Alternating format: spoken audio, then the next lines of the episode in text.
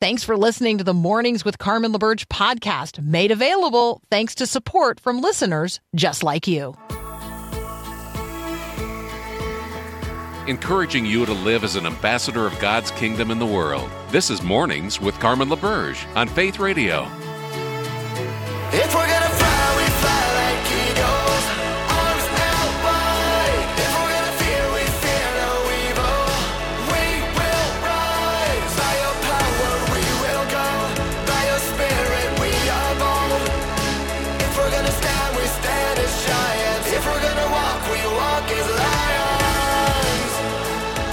Hey, good morning. Good morning. It's hour two of Mornings with Carmen on this Wednesday, the 15th of February, 2023. And I ran out of time at the end of the last hour to actually read the quote by Jalen Hurts, quarterback of the Philadelphia Eagles, in answer to a question. Um, prior to the Super Bowl on Sunday, he was asked in an interview um, on the prior Thursday. He was asked, uh, What are you going to ask God for on Sunday? And Jalen Hurts gave such a great answer, and I just want us all to consider how we would, you know, well, what what did you pray for on Sunday? Maybe is a good question as well. um, and uh, how might you have answered a question related to that? Um, you know, prior to the game. Here was Jalen Hurts' answer to the question. I usually keep my prayers to myself, but I say, God knows. I really lean on Him. I try to keep him in the center of everything that I do because I know without God, I wouldn't be where I am today. I wouldn't be the man I am today without having that faith in him, without having integrity and leadership and diligence and all of those things. But I think the biggest thing is you get so influenced by so much around you, you just want to pray that you're the person that God calls you to be. So that's what I'm going to do. Be who God called me to be. That is uh, Jalen Hurts, our brother in Christ, also the quarterback quarterback of the Philadelphia Eagles. And though they lost the Super Bowl, man, that is a winning answer to the question about how you're going to pray um, to be used by God, uh, win or lose, win or lose. Um, authorities uh, in Michigan um, continue to say that they have no explanation for why a gunman opened fire on Michigan State University campus um, Monday night, killing three students, severely wounding five more, um, spreading what is described as terror uh, across the community. Um, the police have said that the gunman, whom um, they have identified as a 43 year old man, had no apparent um, connection to the university. Um, and he's uh, been, you know, charged um, with felony murder. I want to um, just lift up a particularly disturbing response by one um, statement released by a member of Congress. This is the House Majority Whip from House District 24. Um, and I'm not going to say his name either, but um, on his official statement, on his official statement, um, or linking to his official statement as he posted it on Twitter, um, he says, F you, asterisk, asterisk, your thoughts and prayers. And um, what does it say about a person, an individual, and what does it say about where we have uh, arrived in a in our cultural moment that someone would say something so profane, um, so hostile to people of faith, um, and that they would do so on social media, uh, attached to their official statement um, regarding a shooting um, in their district. So, um, my uh, my prayers go up for and out to everyone in relationship to this. And I just think that, you know, in terms of where we are in this cultural moment, saying that we're praying for someone does not automatically result in them having a positive posture uh, toward us. And I think we have to be mindful of that. Um, I certainly do not um, just say, "Oh, I'm praying for you." I mean, I actually stop and pray with people, as um, challenging and awkward as that might be for others. It's not awkward for me. My life is a constant conversation with God, um, and sometimes with closed eyes and a bowed head. But I got to tell you, it's happening all the time. And so I have you in my thoughts and prayers right now, even as I'm discussing the headline news of the day. Um, and I hope you have me in your thoughts and prayers um, as I'm doing what I do and as you're doing what you do, and as we labor together to advance God's kingdom purposes in this generation. Um, and then let's pray for the people who openly mock and defile the name of God. Um, I don't count this person as an enemy, but I definitely recognize the enemy, big capital E, when I see it in public. And uh, that's what's going on here, and I don't want us to miss it. All right, Bill English is going to join us next. Um, we're going to talk about the financial crisis in America. I mean, like, we as a country are like we're on the brink financially. Um, maybe you feel personally like you're on a financial brink or your family feels on the financial brink. Well, we, the people, are on a financial brink and we gotta we gotta start talking about it in a really sober way. So that's up next here on Mornings with Carmen.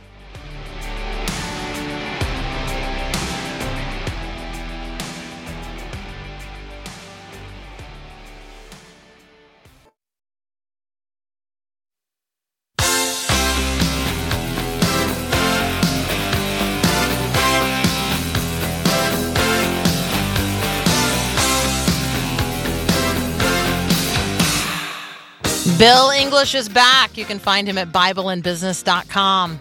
Bill, good morning. Good morning. How are you today?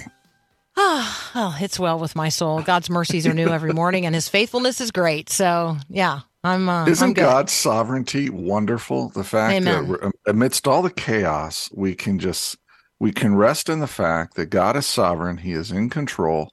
He has our lives. He has us in His hand. Whatever suffering we do endure is is at is He's there to support us.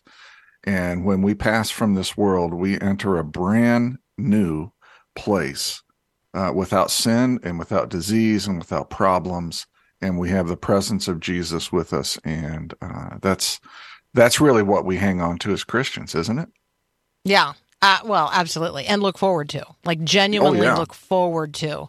Um, yeah. So, yes, thank you for that reminder as we turn our attention to the fact that um, as a country, we're on the financial brink.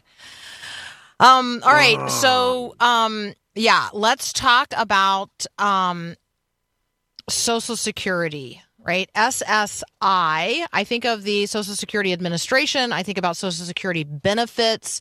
What we're talking about here, SSI, supplemental security income. What is the SSI program? What does it provide? Who's getting money? Like, help us understand where we are, um, and then tell us just how bad it is. social security started in the 30s under president roosevelt when there were six workers for every retiree uh, and uh, they set the uh, retirement age at 65 when the average life expectancy i think was around 63 or 64 and so for those who got past the averages they started getting a small check from the federal government and it was funded by a tax on the younger workers uh, today, instead of six workers for every retiree, we have less than two. I think it's 1.8 or 1.9 workers for every retiree.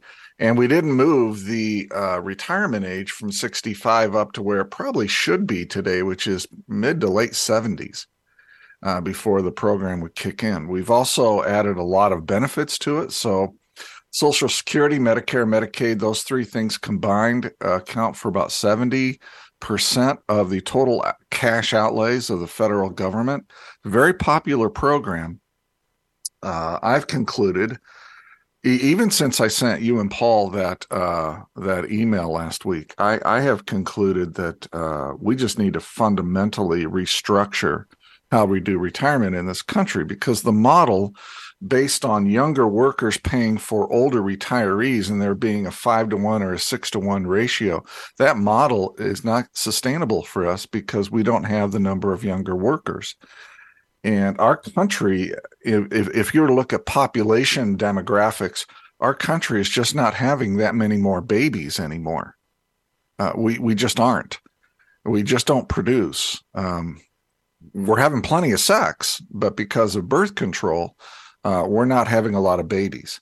And that means that we're not going to have the younger workers available to support the older folks who are on retirement age. And the older folks who are on retirement age are living a lot longer than anybody had anticipated. Uh, so, this is a model that doesn't work, in my estimation. And we just need to fundamentally restructure how we do retirement in this country.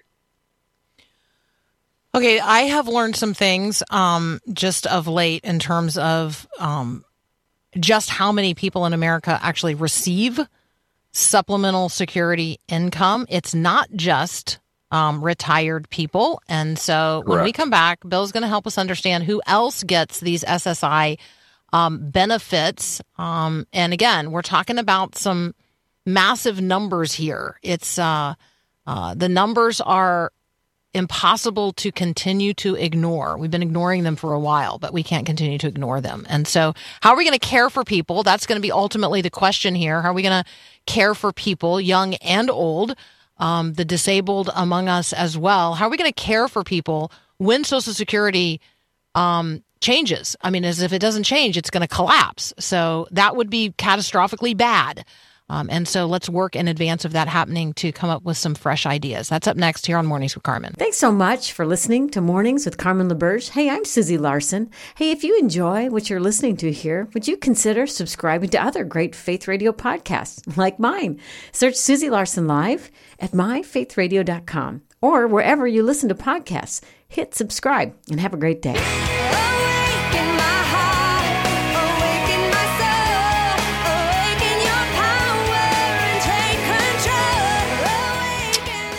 Continuing our conversation with Bill English from BibleandBusiness.com, um, and a note to my producer Paul that Zip Whip, our text line, has kicked me out and won't let me back in. So, um, if you could fire me off the password, that would be great. Um, Bill, uh, yes. well, I mean, I've I've used the one I thought I had, and it's not working. So there you go. It's not working. Um, it's not working, and I like to be able to read what people are texting in. So, um, Social Security benefits pay for um, a lot of people other than those who are over, you know, 65 and actually worked and paid into the system. So I didn't know that if you reach retirement age and you paid into the system, that your minor children um, then start getting Social Security benefits. Like, so as people wait longer and longer to have kids, then suddenly we have more kids getting Social Security benefits just because their parents are over 65. Like, but there are some crazy parts to this. Yeah, there are. You know, if if you're disabled, you're you're probably going to qualify for something. If you are lacking in basic needs like clothing, food, shelter, transportation, you're probably going to uh, qualify for something. If your parent died, say when when they were 40 years of age, the children are going to get Social Security payments to help the family uh, until they turn 18 until they turn 18 right and so there's uh, there's a number of ways that they have expanded this. It's probably more complicated than what we have time to do in a spot like this.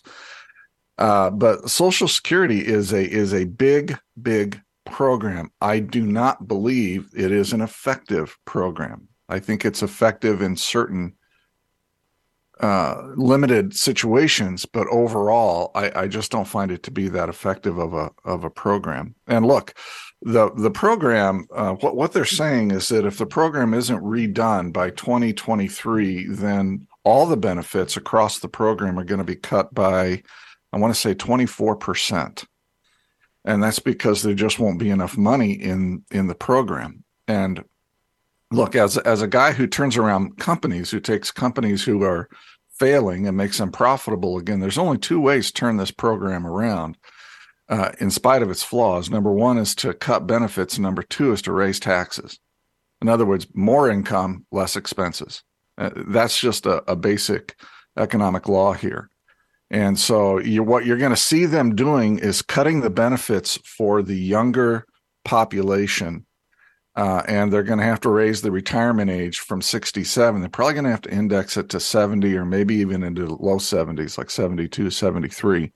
And there, there's already uh, talk about increasing the 12 and a half, roughly 12 and a half percent uh, total tax for Social Security, maybe up to 13 and a half, 14, maybe even 15 percent. And, and they're going to have to do that in order to make the program uh, financially sustainable.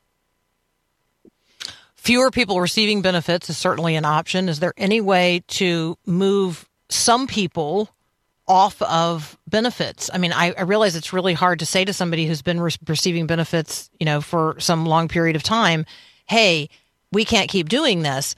But I mean, even when I hear particular members of, of the Congress say the people in my state are dependent on Social Security benefits, they're not just talking there about people 65 and over, and they're not talking about people who are disabled, and they're not talking about, I mean, like, I'm just like, or the definition of disabled is now so broad.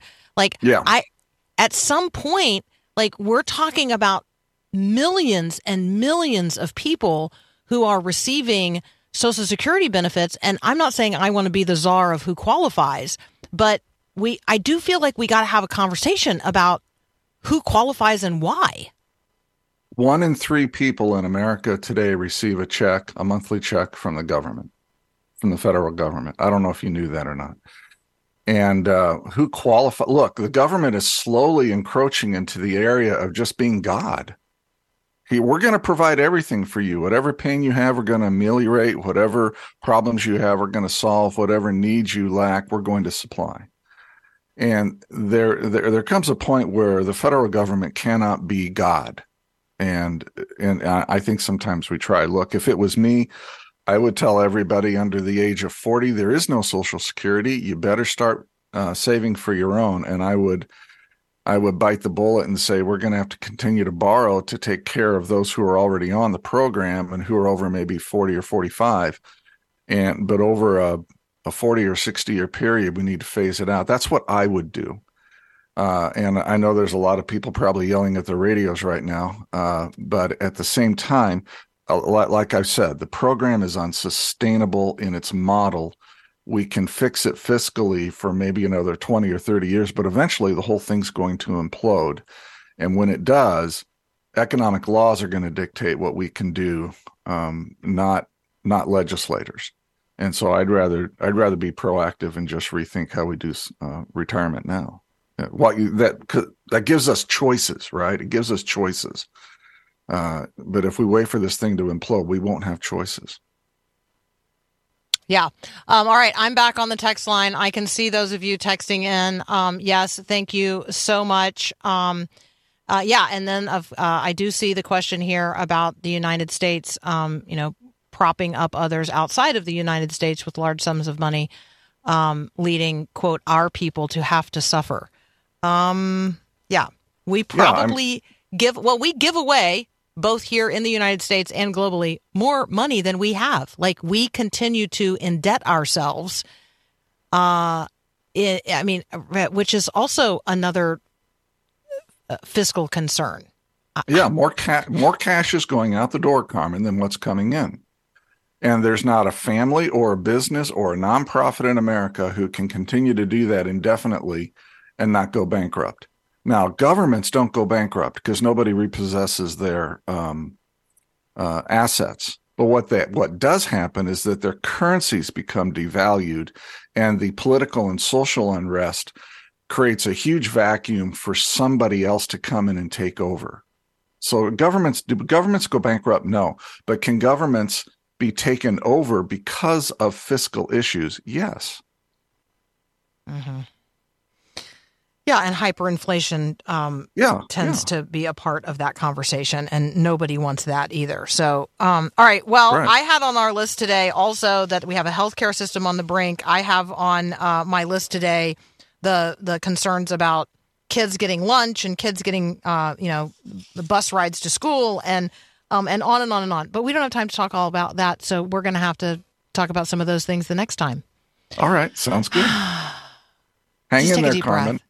I know, God right? is sovereign. God is He is. sovereign. He has promised to meet our needs. Philippians, I think it's four eight, and uh, you know we we uh, trust in a sovereign Lord who sets up kings and deposes them, and who provides for our needs, and who loves us more than we love ourselves, and more than we love our kids. And uh, we're on the winning side on this. So. Amen. Amen. Amen. That's Bill English. You can find him at BibleandBusiness.com. You're listening to Mornings with Carmen. I'm Carmen LaBerge. This is Faith Radio.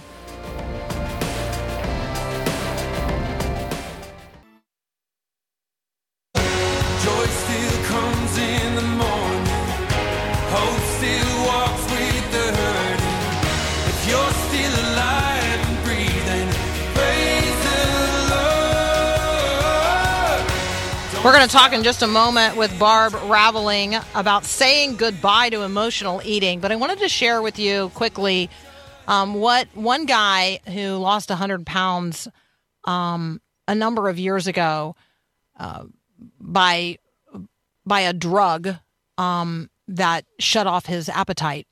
Um, he recently posted a reflection in Wired, which you know I don't think of as like a Christian outlet, but the things that he said um, about himself and his experience um, are relevant to this conversation.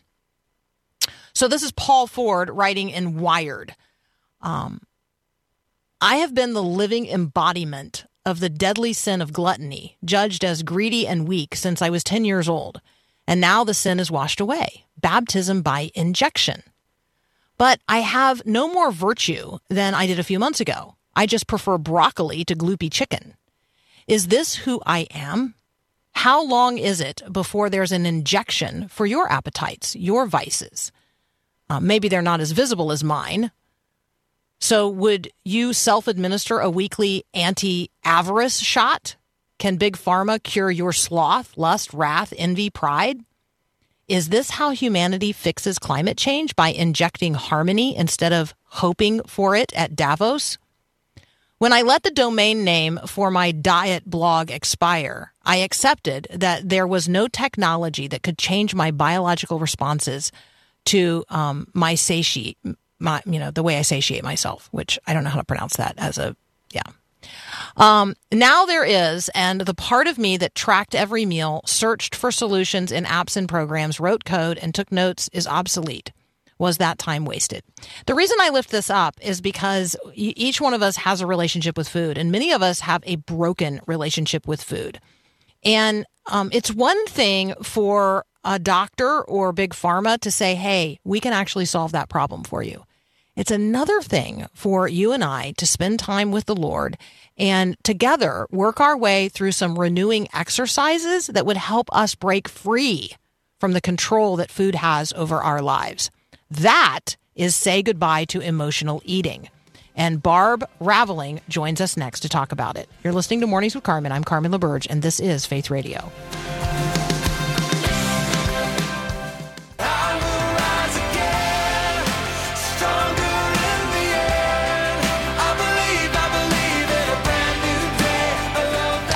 Barb Raveling is joining us. Uh, among many things, she is the author of Say Goodbye to Emotional Eating 100 Renewing Exercises to help you break free from the control of food. You can find Barb and lots of really great resources at Barb Raveling. Raveling is like traveling without the T. BarbRaveling.com. Barb, welcome to Mornings with Carmen. Thanks. I'm happy to be here. Okay, is it even possible to I mean, for people who have not lived in bondage to emotional eating, they're not even gonna like. You're welcome to the conversation. We know you don't understand us, but for those of us who live in this world, like there, I guarantee you, there's people right now who are saying, "Is it even possible? Can you? Is it even possible to live free of the control that food has over my life?" I think it is definitely possible to live free of the control. I still think if you're a person who struggles with emotional eating, it'll never completely go away because I, I feel like I've been free for, uh, I think it's like, I can't remember how many years now, 10 or 15. Um, but I still struggle. I still emotional eat every once in a while. It's just that I've given up the yo yo dieting. I haven't, you know, gained my weight back. So it, it can be manageable to where it was a 10 on a scale, one to 10 before, and now it's a two. So I appreciate that honesty because I think that in much the same way that people who struggle with um, addictions of other varieties, like recognize that there's a vigilance that's necessary. You do find coping mechanisms, you find strategies, you develop new patterns, you um, develop new positive cravings. Um, but it doesn't mean that you could ever like stop paying attention to the fact that this is the area of my life where the enemy prowls around looking for a way in, and I have to guard against that.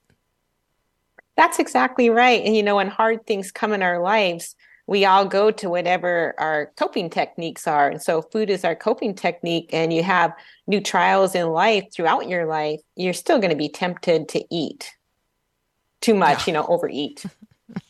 or the wrong things at the wrong time in the wrong measure, right? I mean, that's all right. part of this. Talk with right. us. Um, take us into um, take us into the book. Say goodbye to emotional eating. Um, a hundred renewing exercises. I mean, let's just be honest. If I would do five exercises every day, my body would respond to that. So, a hundred renewing exercises sounds like a really great thing. What kind of exercises are we talking about? Well, they're exercises to change the way we think. Because when we're talking about weight or eating, usually we're, we're thinking about boundaries, controlling what we eat. You know, which plan should I go on? Which diet should I go on? But with that, we're just trying to control our actions. And mm. most of us that struggle with this, we don't have self control in that area. So it's hard to control our actions when everything in us wants to eat. So it's far more effective to work on changing the way you think about it so that you actually want to, you know, eat within your boundaries. So the exercises in the book, each of those exercises is a way to change the way you think so that in that moment when everything in you wants to eat like crazy, you're able to eat with control. And you don't even have to do five a day. I mean, if you do three a day, that's going to be great. And I think it, it would totally change your behavior. All right, let's give everybody an example of, of one of these renewing exercises that you offer in Say Goodbye to Emotional Eating. Okay, well, I, I, don't have the, the book in front of me, but I have some oh. scripture med. Yeah, I, I have scripture Perfect. meditations in there. I have uh, truth journaling exercises. So with that, I'll have a list of five lies, and then with each of those lies, you write down the truth, and then as you write out the truth, you're going to see your desires changing. And I also have some like option charts. So all kinds of different kind of fun things and i have a whole list in the table of contents. You can kind of read through that list and say okay what's going on in my life that's make me want to ease? Because there's goodies in the house or because i'm anxious or because i feel like I'll, I'll never get over this. So you look down that list and pick one of those exercises that applies to your moment and then you just open up the book and you write right in the book. So it just makes it really easy to develop a renewing of the mind habit yeah, I mean, some of this is like having a truth journal. Um, some of this is um, uh, having accountability with others. Um, and so when you're um, when you're thinking to yourself about how you might engage differently with the reality of your own emotional eating. And if you're an emotional eater, you already know it. Like I I know that I'm talking to you right now and you're saying to yourself, I've I've struggled with this. I have been in a cycle of yo-yoing, um, you know, for a long time. I actually know I'm in bondage to this, and I don't know. I don't. I need someone to walk with me um, down a new path. I need to find a new way forward um, to develop a positive relationship with food. That is what this book does. Barb's going to walk with you in Say Goodbye to Emotional Eating, 100 renewing exercises to help you break free from the control of food. Again, barbraveling.com is the website. Um, Barb, uh, talk with us a little bit about your own um, your own experience over the course of time and some of the things that have proven very effective in your own experience. Well, I started emotional eating when I was in high school, and I kept it up till I was oh like in my 40s, early 40s. So that was it was about 25 to 30 years of, emotional eating. And basically, whatever I do when, when life was good, I'd be, you know, thin. And when life was bad, I'd be overweight because I'd just be eating like crazy. I would binge, I would stuff myself. I'd wake up the morning with regret. And I thought it was the one thing in my life I thought, you know, I am never, ever going to get over this.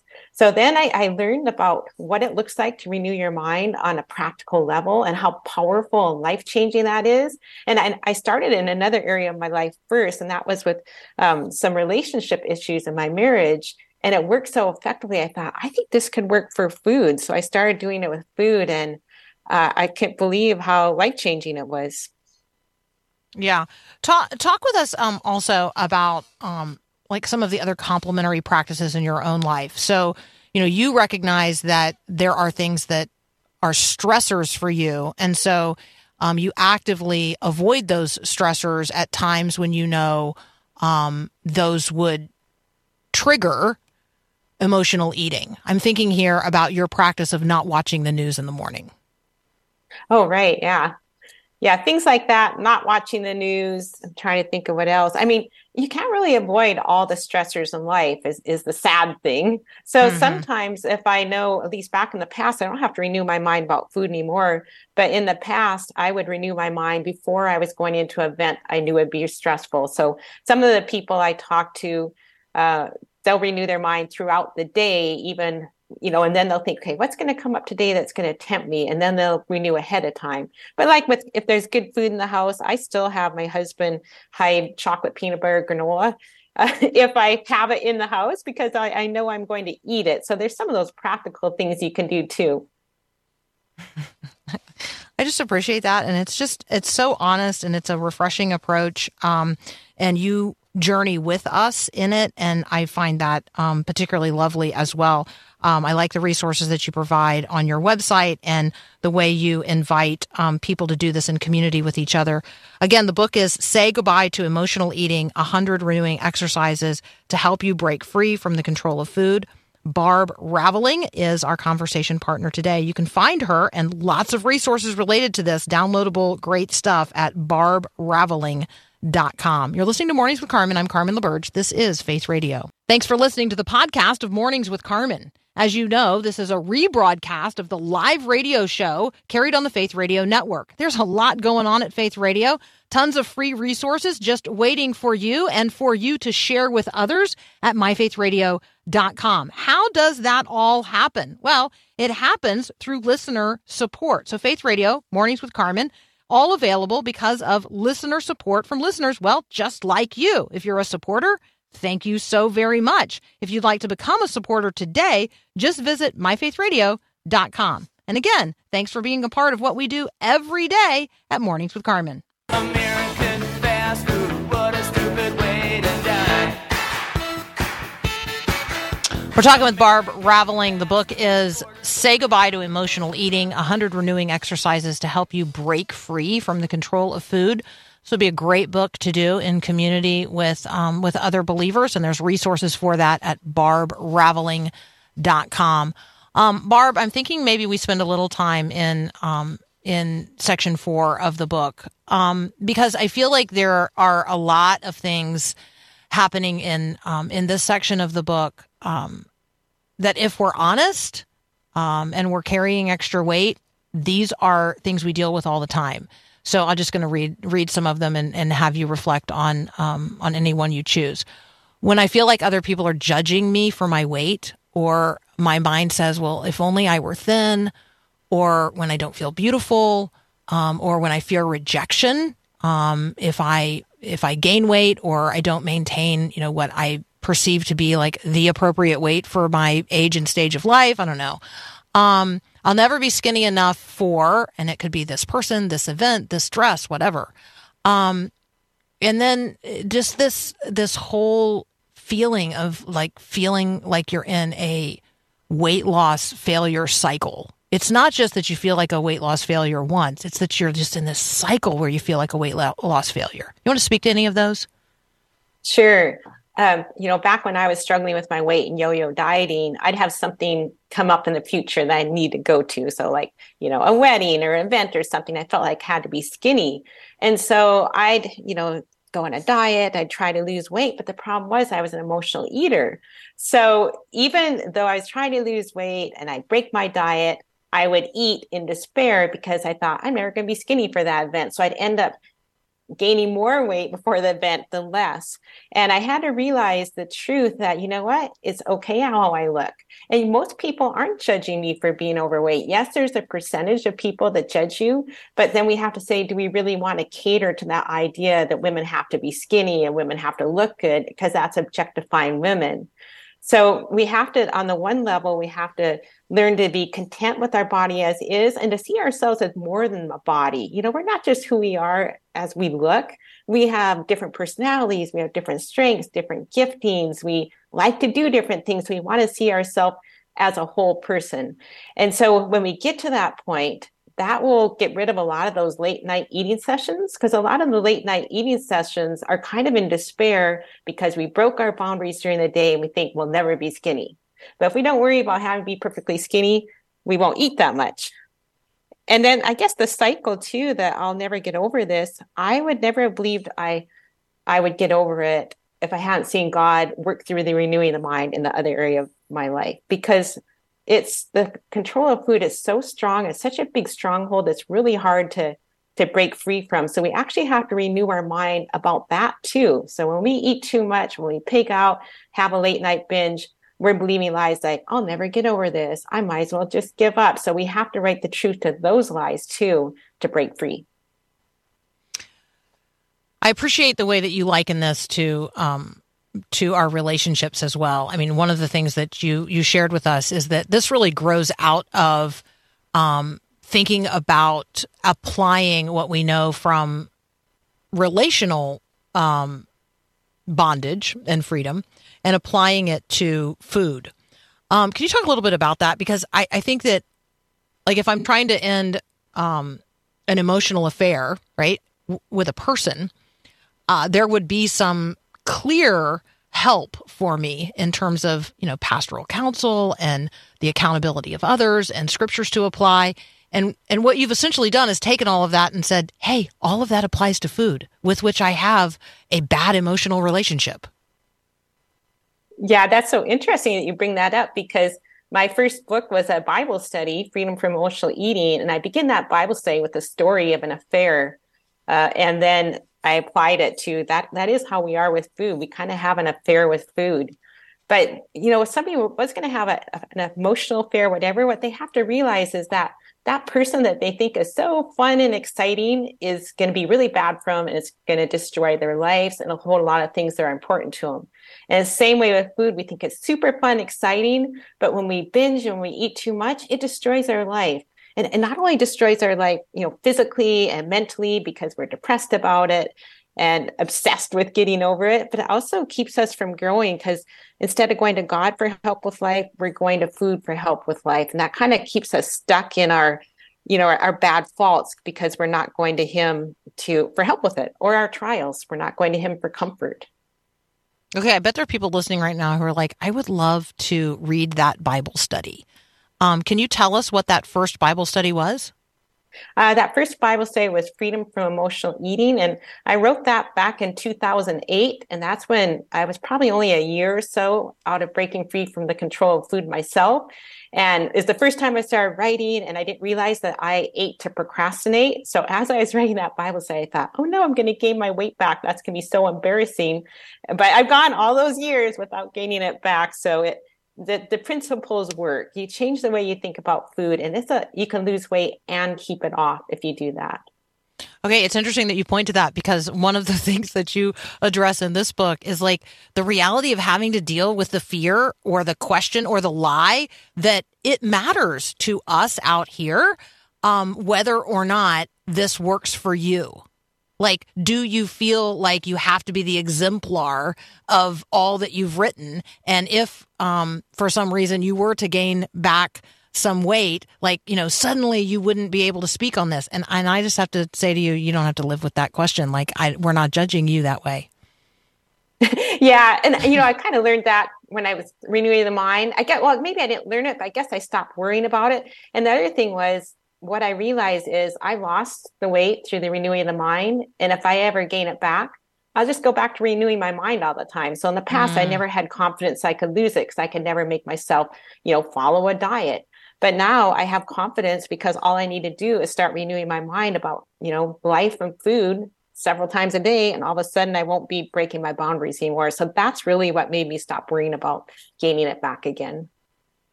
Yeah, it's just so good. I mean, part of this, friends, is just getting to the place where you say, you know what, I'm ready and I'm willing and I will submit to the renewing of my mind and I will actively engage and participate in it. And then um, find uh, ways to develop healthy boundaries for yourself.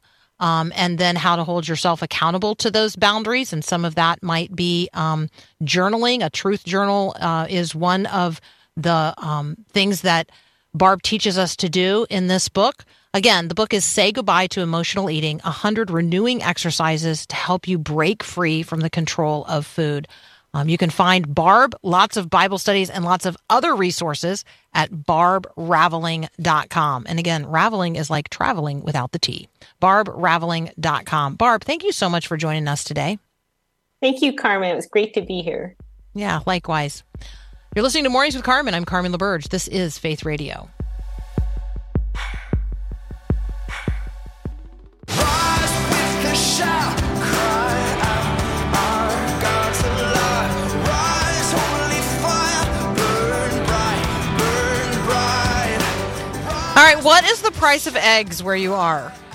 Yeah, I mean, you know, price of eggs in China not as important to me as price of eggs, um, you know, right here in America. So, what um, what's the price of eggs where you are, and why why are eggs so expensive? Like, what is going on? That's actually um, uh, one of the lead stories on the Chiron at CNN today. Um, and so you say to yourself, "Wow, um, eggs have uh, have made the five most important things to talk about today list." Yep, um, they have, um, and that's because it's it's actually the home economics that that matter to most of us. Like what is going on at home.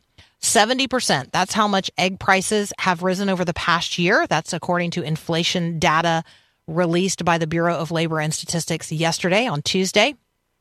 And if you've been wondering why, um, it's because of the like rolling or cascading effects of bird flu, avian flu, which wreaked havoc um, on the egg market. And, you know, it takes a while after you have um, destroyed all of the affected birds. It, it takes a while to get a bird, uh, raise a bird from a hatchling to the place where she can lay an egg and then lay an egg every day. Yeah, I, I know this because I have chickens.